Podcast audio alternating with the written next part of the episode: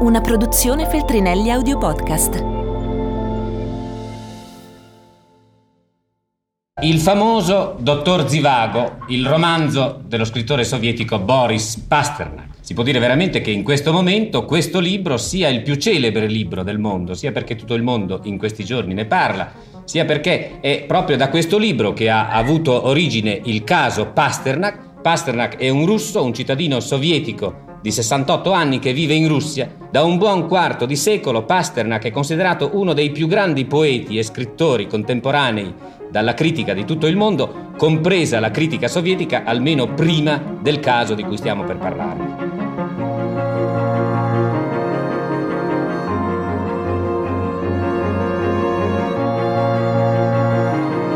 In casa editrice lo chiamano GGF. Il suo nome è Gian Giacomo Feltrinelli. Questa è la sua storia.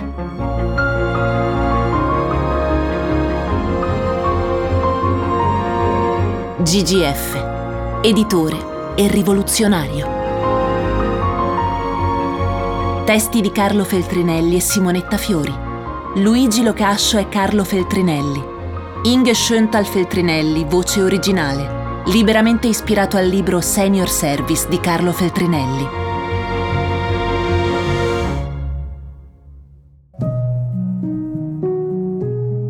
Sono segreti che restano segreti. Se accuditi e dimenticati come si deve, fanno storia a parte, parallela. I segreti fra Boris, Leonidovic, Pasternak e mio padre sono invecchiati in una cassaforte da ufficio, custodita in via Andegari. Mio padre nella cassaforte ha nascosto anche le foto di un suo viaggio in Danimarca e altre memorabilia garibaldine. La chiave si è persa. Ci vuole un fabbro e la fiamma ossidrica. Alla fine riesco ad aprirla e dentro trovo il carteggio originale Feltrinelli Pasternak. Dopo 40 anni, se un segreto passa di mano, sfugge come mercurio. Ecco come mio padre racconta la scoperta di Zivago e la scelta di pubblicarlo. Ebbi subito l'impressione di trovarmi di fronte a un testo di grande rilievo, a un'opera che si poneva tra i capolavori della letteratura russa e mondiale, a un romanzo che aveva tutte le qualità per raggiungere il successo e una vera popolarità. Per spiegarvi come siamo arrivati al primo bestseller mondiale dell'editoria contemporanea, vorrei servirmi della prima intervista americana rilasciata da mio padre nel 1958, nel corso del suo primo viaggio con mia madre negli States. Parla un ottimo inglese e chi lo sottopone al fuoco delle domande è Barney Rossett, editore di Evergreen Review, la migliore rivista dell'avanguardia culturale. What did you feel about uh, his attempts to to sway you? Well, I felt that uh, he his political uh, judgments and practically all the, all his judgments were influenced by a strange political uh, narrow-mindedness, I should say. Mm, had nothing to do with uh, objective judgment of the book, which I do not consider an anti-Soviet novel, an anti-communist novel. It is a novel of hard times in in a country. Uh, it's a novel about human being, about their struggle of life, and contains a number of fundamental lessons which uh, apply, I think, to every human being in a modern society. In molti, anche in Occidente, avrebbero letto in Dottor Zivago un feroce attacco alla rivoluzione sovietica. In realtà il romanzo si limita a rifiutare le semplificazioni edificanti del realismo socialista, denunciando alcuni aspetti della società marxista russa. Anche i suoi personaggi appaiono liberi e contraddittori e attraversano i grandi movimenti della storia senza venirne imbalsamati, come succedeva nella letteratura di regime. Basta questo Basta questa libertà dai canoni dell'ortodossia per insospettire le gerarchie dell'URSS. Senza contare che tra i dirigenti sovietici si nasconde qualche scrittore fallito e magari non vede l'ora di far cadere in disgrazia un poeta di fama quale Boris Leonidovich Pasternak. In tutta questa vicenda e nelle polemiche che seguiranno c'è anche una questione di diritti, a cui certo non rimane indifferente mio padre. Gian Giacomo sa bene che gli autori russi dopo la prima pubblicazione in Unione Sovietica, non hanno la protezione del copyright. Quindi, pubblicando il dottor Zivago nei 30 giorni che seguono l'uscita a Mosca, l'editore conquista l'esclusiva per il mercato occidentale. L'avvocato Antonio Tesone, legale della casa editrice Feltrinelli, studia bene la pratica.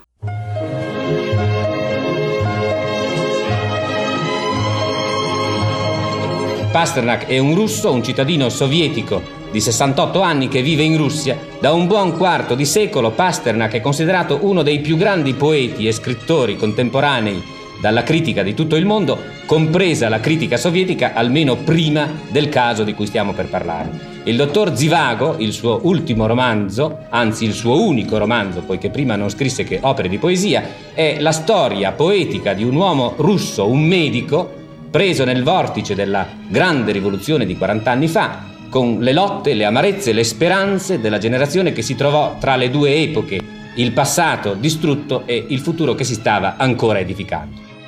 Lo so, è una faccenda complicata, ma mi ha sempre affascinato il modo in cui mio padre sia riuscito a sfuggire alla censura sovietica, concordando con Pasternak una serie di codici cifrati.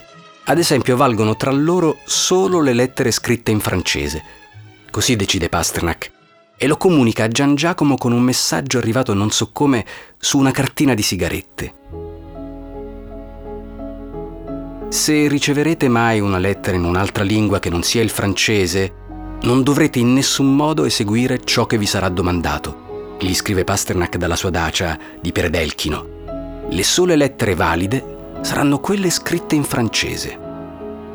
In seguito mio padre introdurrà il metodo della banconota il messaggero è sicuro se può mostrare a Pasternak la metà mancante della banconota in suo possesso.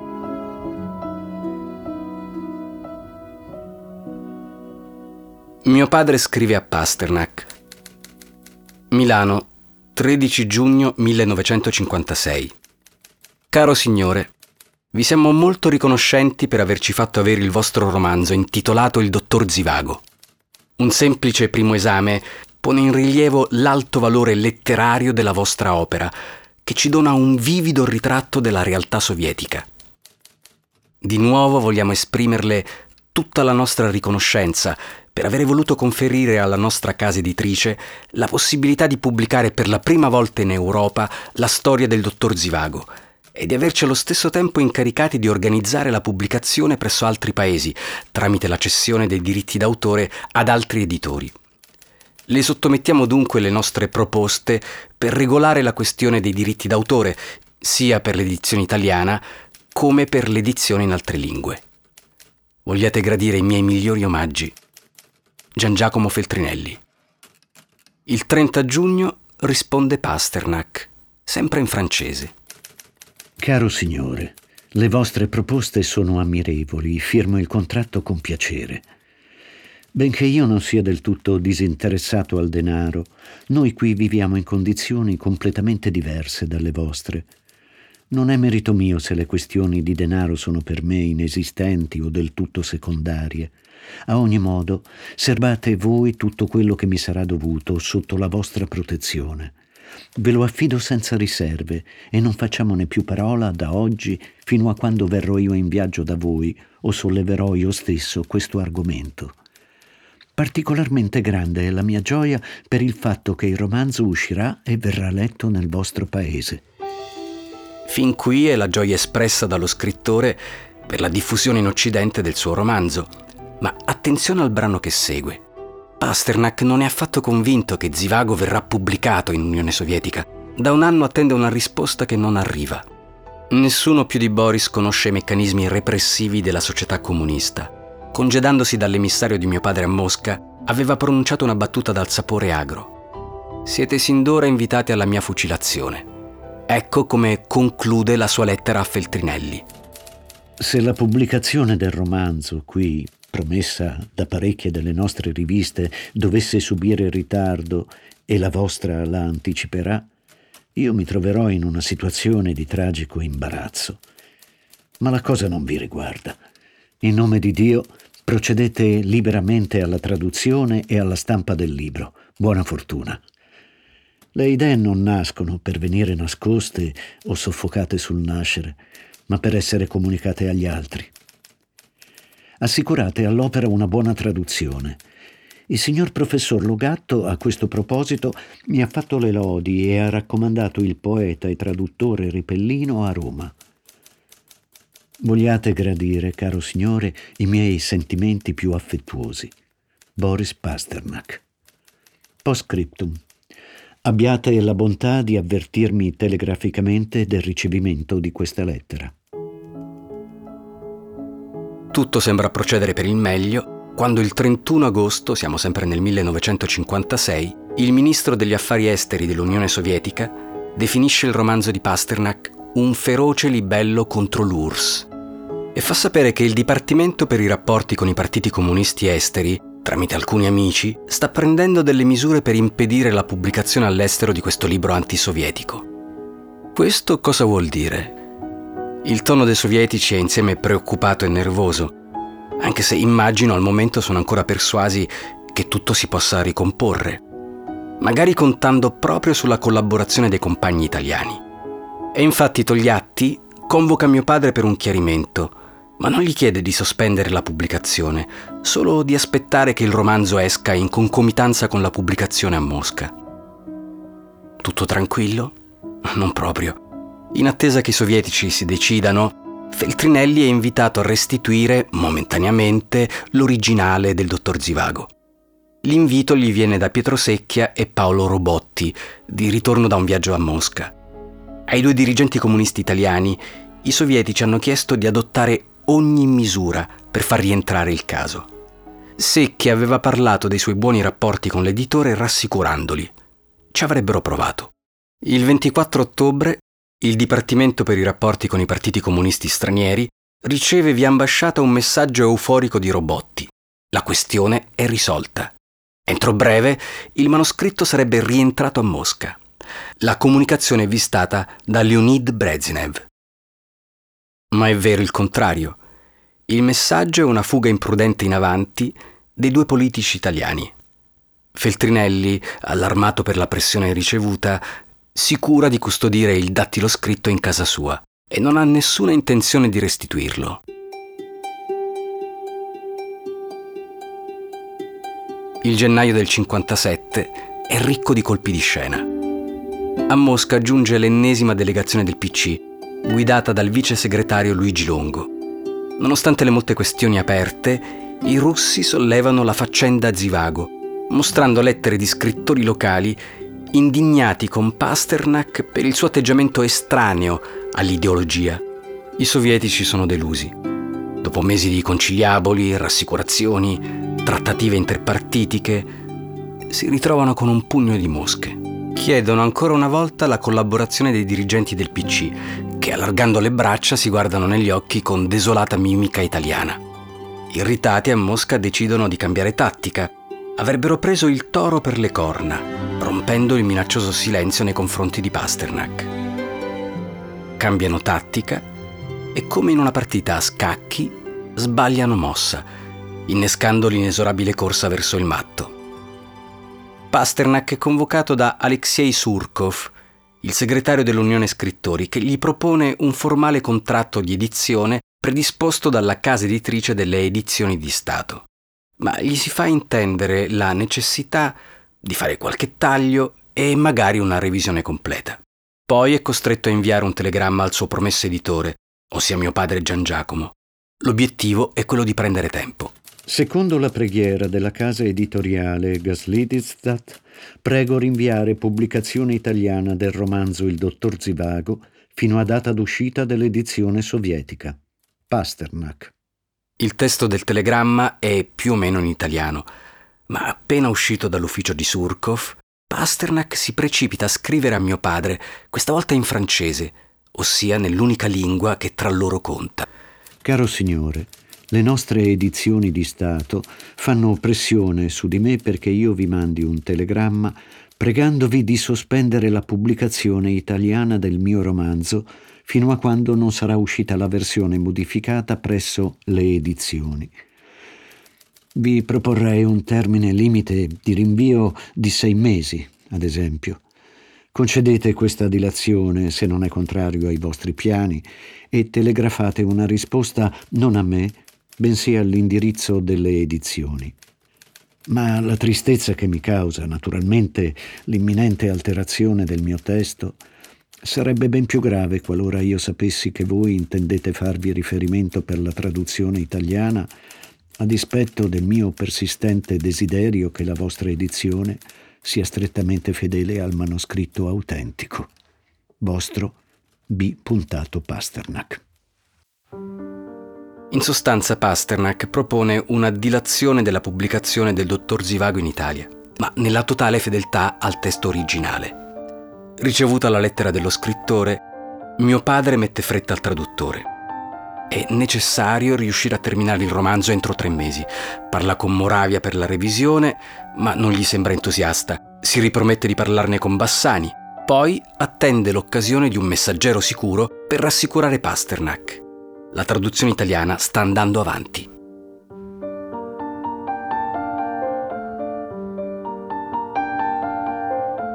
Fin qui siamo in una fase interlocutoria, ma la vicenda sta per precipitare. Per non perderci in questa storia complicata, conviene affidarsi alla ricostruzione consegnata da mio padre molti anni più tardi al Sunday Times. Nell'estate del 1957, Gian Giacomo Feltrinelli viene a sapere che i sovietici vogliono far saltare l'uscita di Zivago. Ma Pasternak riesce a fargli arrivare il messaggio che più gli sta a cuore. Indipendentemente da quello che decidono a Mosca, bisogna andare avanti con la stampa. Se anche dovessero arrivare altre missive, magari scritte sotto dettatura, la volontà dello scrittore è quella di pubblicare il romanzo in Occidente. Non bisogna dare retta a nessun'altra voce. Pasternak anticipa gli intrighi già in atto dentro le stanze del potere sovietico. A Mosca è cominciata l'orchestrazione di Dmitry Polikarpov, massimo dirigente della sezione culturale del Comitato Centrale, e di Alexei Surkov, segretario dell'Unione Scrittori, entrambi scorbutici come i loro nomi. In agosto preparano convocazioni ultimative per il romanziere. Sono incontri umilianti, dove a parole severe seguono minacce. A rappresentare Pasternak, debilitato fisicamente, i due trovano spesso Olga Ivanskaya, la compagna dello scrittore che si era già fatta quattro anni di prigionia e altri se ne farà dopo la sua morte. I censori vanno diretti al punto. Una nuova revoca. Ecco cosa si pretende da lui, un ultimo tentativo per fermare tutto. Altrimenti, senza troppi giri di parole, lo avrebbero arrestato.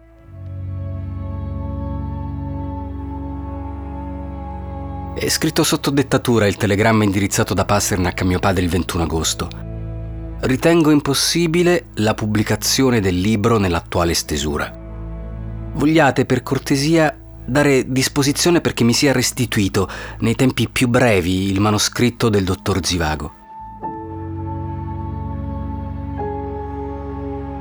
Il messaggio è scritto in russo, la lingua dell'ufficialità, non in francese, il codice segreto tra mio padre e Boris, l'unico che conta davvero. Tra la fine di settembre e l'inizio di ottobre piomba a Milano il presidente dell'Unione Scrittori, Alexei Surkov. Gli atti tutti hanno pregato di non pubblicare. È venuto Surkov, è venuto in questo ufficio, ma ha sgridato eh, questo russo e ha detto no, no, no, io pubblico questo libro. No, per lei è un membro del partito. Sì, però questo è un libro importante e io sono editore.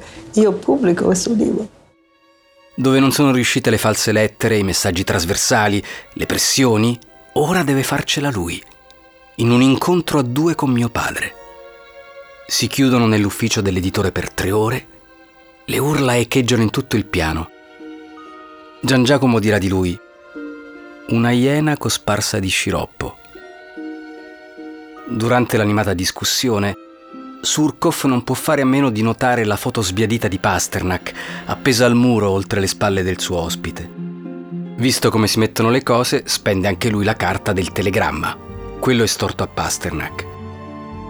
È stato lo stesso Pasternak a chiedergli indietro il manoscritto. Tenta goffamente di difendersi. Replica di mio padre. So bene come si ottengono documenti del genere. Ancora una volta niente da fare. Il russo torna a mani vuote. 23 novembre 1957.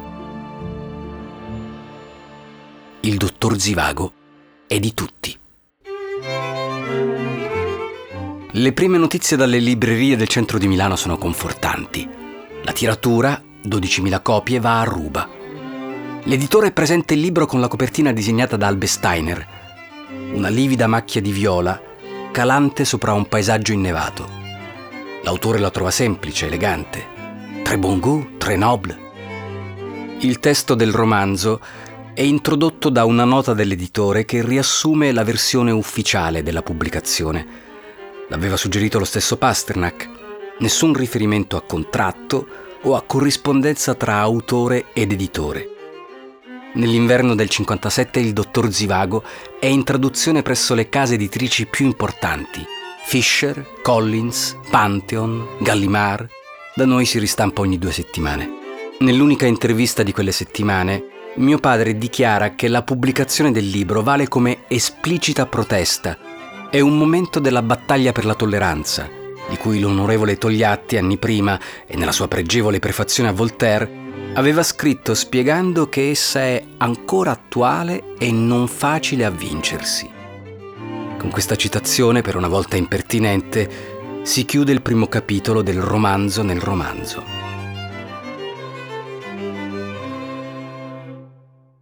Mio padre Gian Giacomo si è assunto la totale responsabilità di stampare il libro e lo fa non come paladino dell'antisovietismo, nemmeno Pasternak lo avrebbe voluto ma semplicemente perché è convinto dell'opera. Nei ranghi stretti della dirigenza sovietica si pensa fino all'ultimo che il romanzo non sarebbe stato pubblicato in Italia se non dopo l'uscita a Mosca. Feltrinelli in fondo è dei nostri.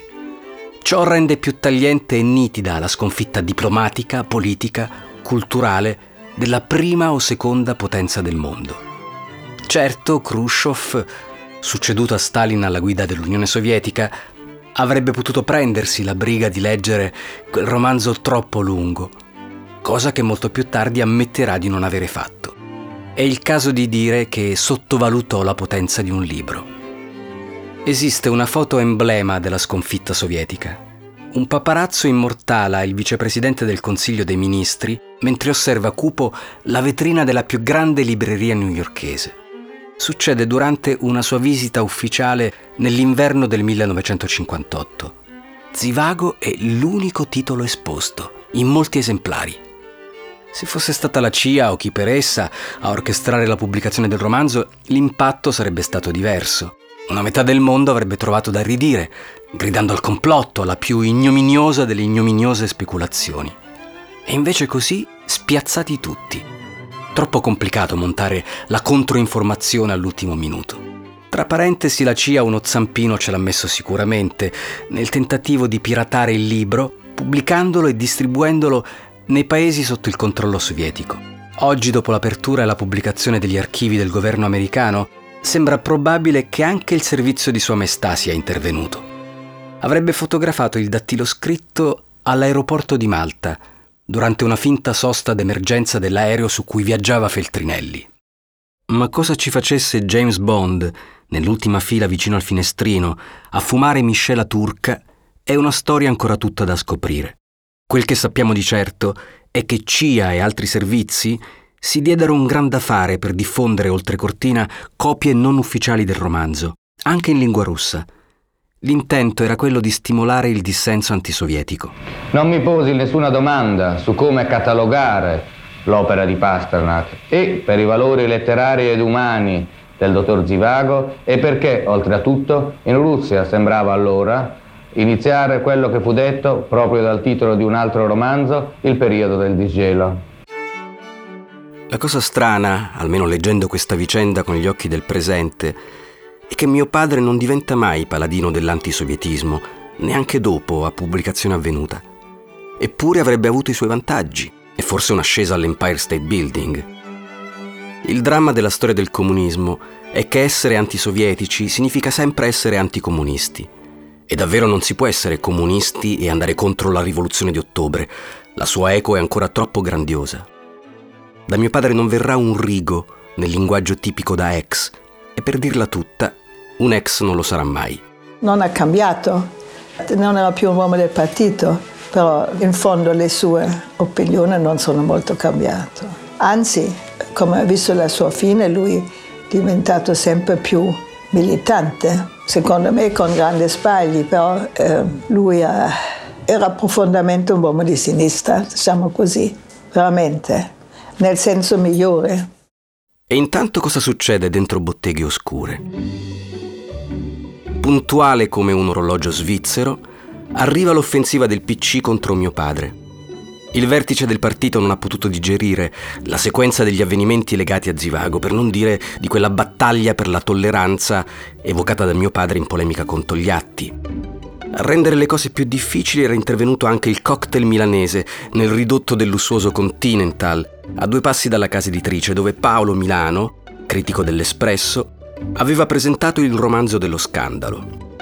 Alcuni dirigenti del PC l'hanno presa come una provocazione, un vero schiaffo morale, ma non possono esimersi dal partecipare. Mi sembra di vedere in un angolo Rossana Rossanda, destinata a diventare una protagonista della sinistra italiana. Allora era responsabile della Casa della Cultura di Milano. Se ne sta in piedi da una parte, silenziosa, la bacchetta nella manica del cappotto che non si è tolta. Il caso Feltrinelli viene esaminato dall'alta burocrazia di partito, tra relazioni, riunioni, convocazioni dell'editore ritenuto colpevole non solo per lo zivago, ma anche per la sua più complessiva ricerca intellettuale autonoma da botteghe oscure dentro la casa editrice e dentro l'istituto che porta il suo nome. La nota finale della segreteria non lascia spazio a dubbi. I comportamenti di Gian Giacomo Feltrinelli sono giudicati incompatibili con i doveri di ogni militante comunista in altre parole, compagno Feltrinelli, bye bye. Il partito ha rotto con lui, lui ha fatto niente. Non hanno rinnovato la tessera e goodbye. Dopo tanti anni di militanza, la rottura con il Partito Comunista prelude spesso a scombiccheramenti esistenziali dagli effetti non sempre liberatori. Nel caso di mio padre, la separazione dal partito non si accompagna ad atti pubblici clamorosi, né da una parte né dall'altra, mio padre si dichiara deluso e basta. Quanto a Pasternak e al suo zivago, il romanzo nel romanzo vivrà ancora molte puntate, sempre con mio padre che difende il suo copyright e le ragioni di una scelta editoriale.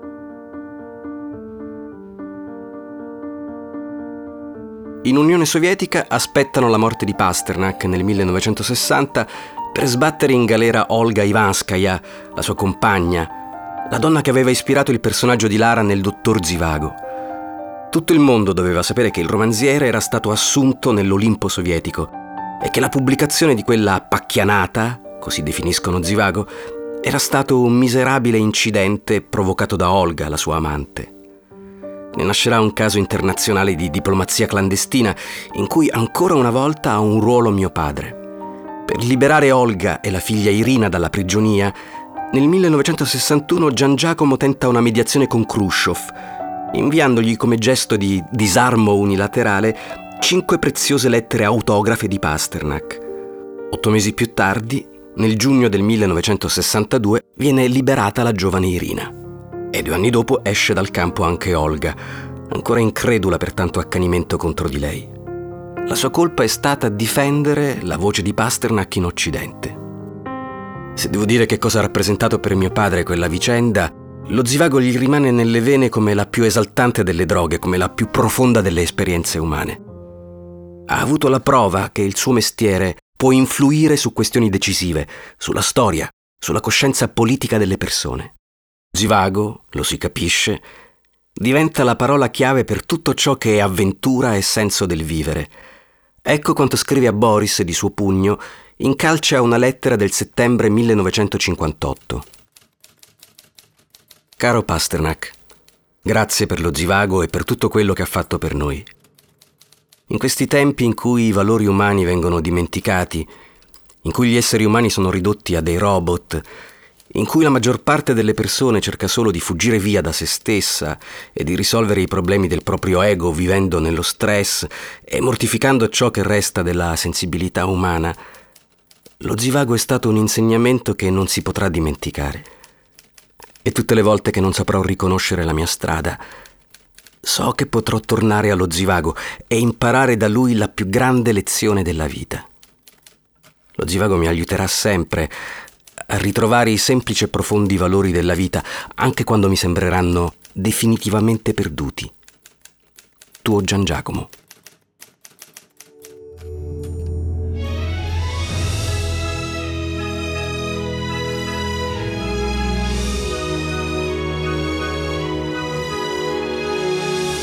Non sono ancora spenti gli echi di Zivago, che un altro best seller sta per scuotere la redazione di Via Andegari.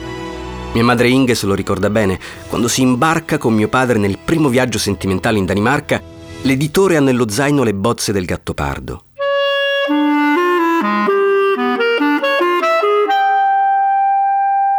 Zivago è uscito 57 e in fine novembre 58 quasi Natale, uscito il gatto, il gatto pardo. E Gian Giacomo ha avuto in Danimarca, leggeva le bozze del gatto pardo. Un altro personaggio letterario entra nella vita di mio padre, lasciando delle tracce profonde, non tanto nella sua sensibilità, forse lontana dai pigri riti aristocratici dei salotti siciliani, ma certo nella sua attività di editore. Il Gattopardo è l'altro grande best seller dell'editoria del dopoguerra. Il principe di Salina non assomiglia per niente al dottor Yuri Zivago, però convivono da qualche parte come personaggi speculari. Si guardano e si riconoscono da lontano, entrambi fantasmi letterari destinati a diventare piuttosto ingombranti. Il Gattopardo appare in libreria nel dicembre del 1958 ma come ha ricordato mia madre, fu un errore. La sua uscita era prevista al principio dell'anno successivo, ma una recensione di Carlo Bo costringe ad anticipare il lancio in fretta e furia.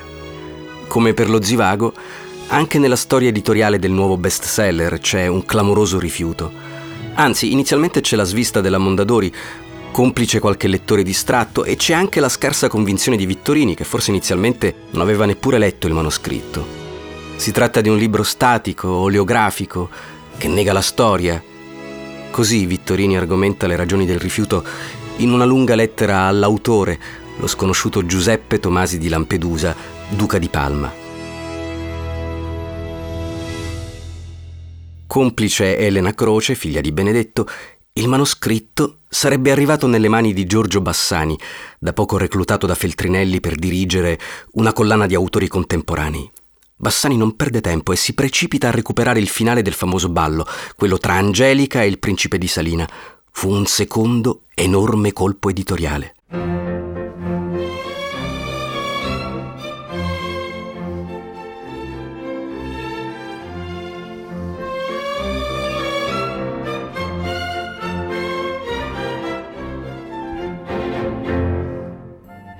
Mio padre non riuscirà mai a incontrare di persona l'autore. Il duca di Palma è morto di cancro ai polmoni nel luglio del 1957, cinque mesi prima dell'uscita del Gattopardo.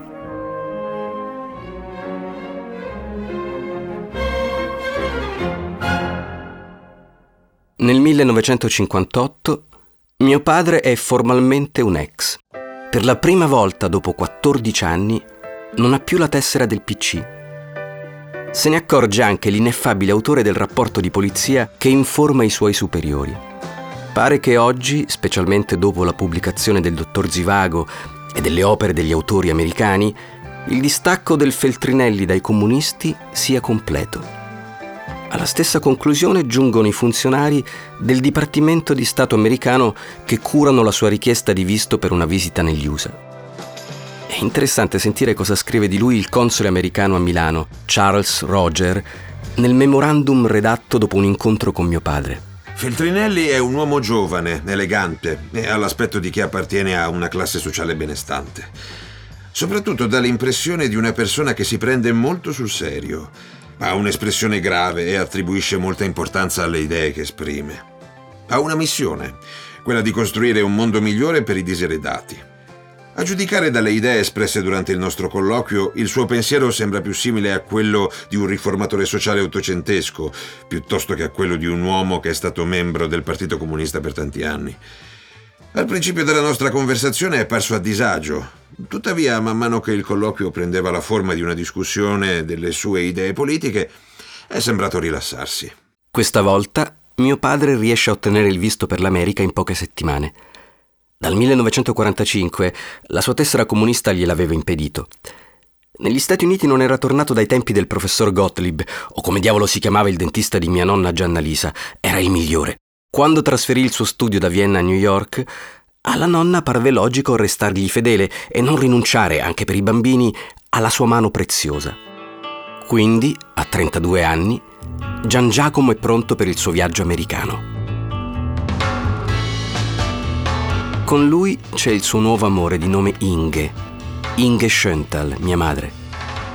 L'abbiamo già incontrata il 14 luglio 1958 alla festa dell'editore Rowolt ad Amburgo. Il loro sarà un viaggio lungo. Prima Città del Messico e un ufficio per matrimoni svelti, poi gli Stati Uniti e l'apertura di un universo di contatti editoriali. E ancora Cuba, alla ricerca di Hemingway, e poi di nuovo States, tutto in quattro mesi da Natale all'aprile del 1959, con un breve ritorno in Italia nel mezzo.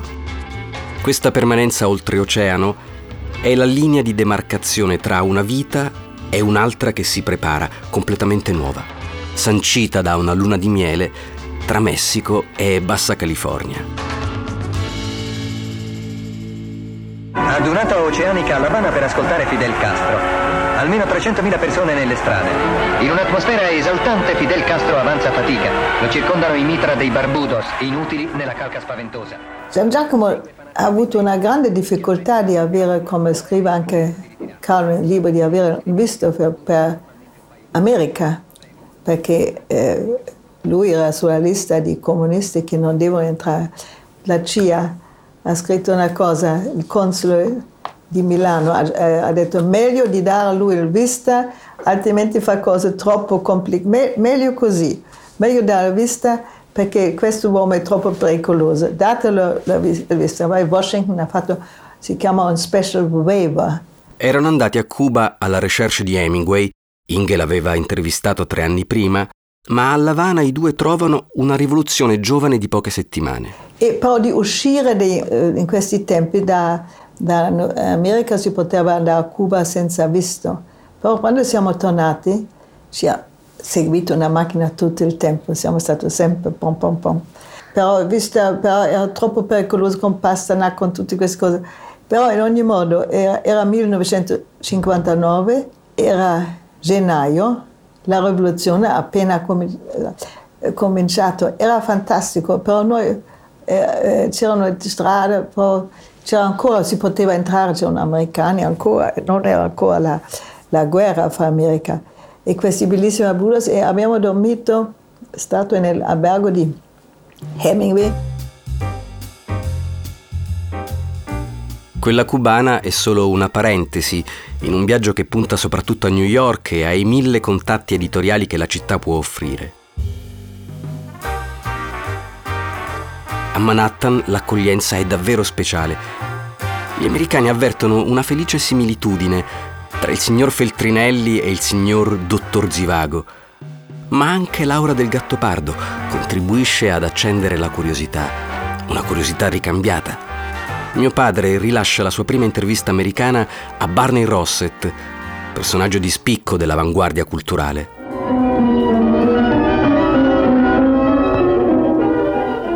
Hello, I'm Barney Rossett. I expect it was Mark Twain who said, Get your facts first, and then you can distort them as much as you please. Add a bit of time to facts, and we think they often become distorted into mere legends. The controversy surrounding the publication of Boris Pasternak's novel, Dr. Zhivago, is a case in point. Therefore, to get at the facts firsthand, we are going to interview the original publisher of Dr. Zhivago, Signor Feltrinelli of Milan, Italy. Per Inge e Gian Giacomo si aprono tutti i salotti newyorkesi, quelli dove pulsano le idee e nascono le avanguardie. Ecco Jason Epstein, futuro fondatore della New York Review of Book, giunto a 28 anni alla testa di Random House, un vero enfant prodigio, una specie di brega. Poi c'è Mike Bessie, allora presso Harper Collins, intelligente e brillante, grande conoscitore dell'Europa, amico perfino di Luigi Barzini. E c'è anche Bill Jovanovic, il montenegrino a capo dell'Arcor Brace, con Roger Strauss ancora oggi alla testa di una delle più ammirate case editrici. E al centro dei festeggiamenti c'è Kurt Wolf, l'editore di Pasternak negli States, il vero padrone di casa. Saranno questi i suoi amici editori insieme a Rowolt e Fischer, intimo della famiglia Mann e compagno di sello elettrico di Albert Einstein. Sono i nomi della vecchia generazione, quella che disegna la cornice di un'epoca in cui i libri non sono ancora dadi glutammatici. Rosset in un brutto giorno dirà belle parole su mio padre. Noi avevamo le convinzioni, lui aveva il coraggio. E anche Wolf. È stato il primo e unico homo novus che abbia incontrato. Forse erano entrambi memori di quei frenetici incontri nell'inverno newyorkese del 59. Era una editoria quando editori hanno ancora l'editor era un protagonista, non era un uomo di un team. Erano tempi dove si pubblicava pochi libri, non come oggi. Non esistevano in America, in Inghilterra sì, poi in Europa non esisteva un agente letterario l'editore faceva tutto. Era agente, era banchiere, era eh, segretario, psichiatro di, de, dell'autore, faceva tutto. E dopo gli editori non possono mancare i contatti con gli autori. Nella sua intervista radiofonica a Rossett, mio padre dichiara di essere sulle tracce di Jack Kerouac ed è noto un suo tentativo con il vecchio Nabokov a proposito di Lolita, sostanzialmente fallito per incompatibilità di carattere. Nabokov era, abbiamo sbagliato perché Nabokov era un uomo molto e, e non piaceva Gian Giacomo, non piaceva a Chivago, lui era molto particolare, non c'era niente da fare, era un, un contatto che era brutto, era, tutto, era un miserabile albergo, abbiamo fatto una miserabile colazione, era tutto... No, lui, lui odiava Chivago, Pastanak, i russi sono sempre molto, molto fraziosi no?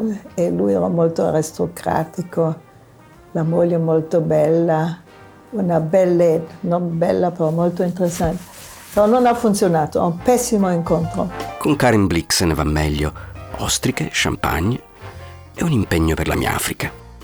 Karen Blix ha avuto, visto al San Regis Hotel, era vestito una cosa di, mi ricordo assolutamente di colore prugna, un cappello come del film di Ninochka, della Greta Garbo così, e mangiava solamente ostriche e beveva solamente champagne e siamo stati affascinati di lei e abbiamo preso il libro eh, La mia Africa e non ha avuto un grande successo. E qui è una bella cosa, quando ha avuto, vent'anni dopo c'era il film di Marilyn Streep, Robert Redford, un successo pazzesco. C'è poi un salto a casa di Arthur Miller. La moglie famosa si cambia e si ricambia nella stanza accanto. Gian Giacomo e Inge parlano e parlano, prendono tempo ma la moglie famosa non si fa vedere. Nel 1959 la casa editrice traduce anche Il re della pioggia di Sol Bellow, La madre dei re di Brandis, L'Alef di Borges, Il sole si spegne di Osamu Dazai, Zenzero di Don Livi, La promessa di Duremat, Casa Howard di Forster, Homo Faber di Max Frisch, L'abitudine di amare di Doris Lessing, Ritratto di ignoto di Nathalie Serrault. Ha scritto Valerio Riva tra i principali editor intorno a mio padre. Ci fu un momento in cui la Feltrinelli era una casa editrice italiana solo perché aveva sede legale a Milano. Non credo che sia mai successo a nessun altro editore italiano di ricevere forse più manoscritti dall'estero che dall'Italia. E più recentemente Michele Ranchetti, altro storico collaboratore, eravamo un punto di riferimento per tutti gli editori del mondo che da noi si aspettavano indicazioni di marcia. Gian Giacomo aveva una capacità di presenza assoluta.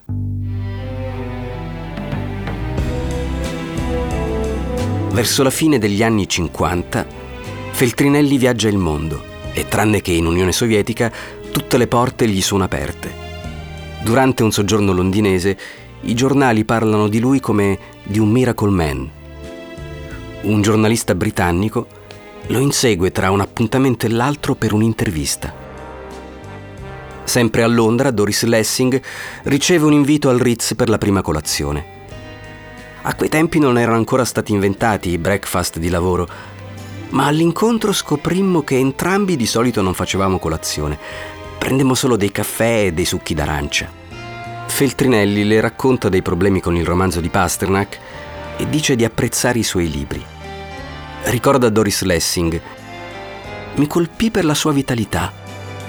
Essere vitali, effettivamente, spesso coincide con l'essere persone celebri. Gian Giacomo Feltrinelli ha appena 33 anni e un paio di grandi baffi neri. Sta per arrivare la rivoluzione dei 60 e il vecchio palazzo di mio nonno Carlo in via Andegari sarà il cuore pulsante dell'avanguardia.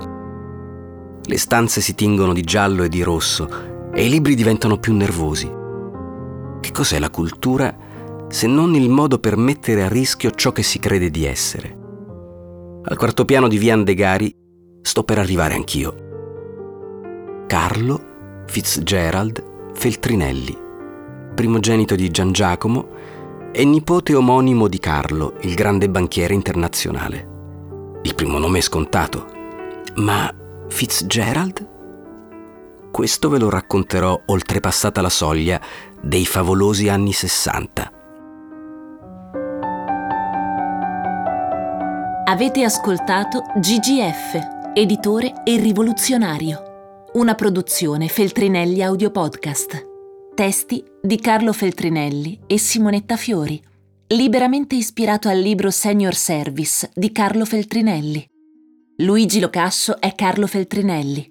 Inge Schöntal Feltrinelli, voce originale.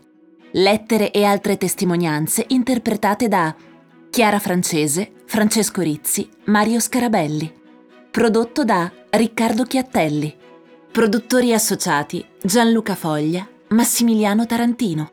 Produttori creativi Francesca Baiardi, Riccardo Chiattelli. Archivi e redazione Federica Tudisco. Archivi Feltrinelli Ermanno Gomma Guarneri. Editing, sound design e mix Paolo Corleoni. Coordinamento materiali Luca De Simone. Registrazioni in studio a cura di Noise Factory, Milano. Assistente di studio Enrico Pellegrini. Fonico di studio Edoardo Benevides Costa. Per gli episodi 7 e 8 le registrazioni sono a cura di Excitec Roma. Le voci per le lettere e le testimonianze sono a cura di CAD Milano. Cover Chiara Morlacchi. Comunicazione e promozione Daniela Basso, Fabio Pietranera. Distribuzione digitale Laura Mattavelli, Fabio Pietranera.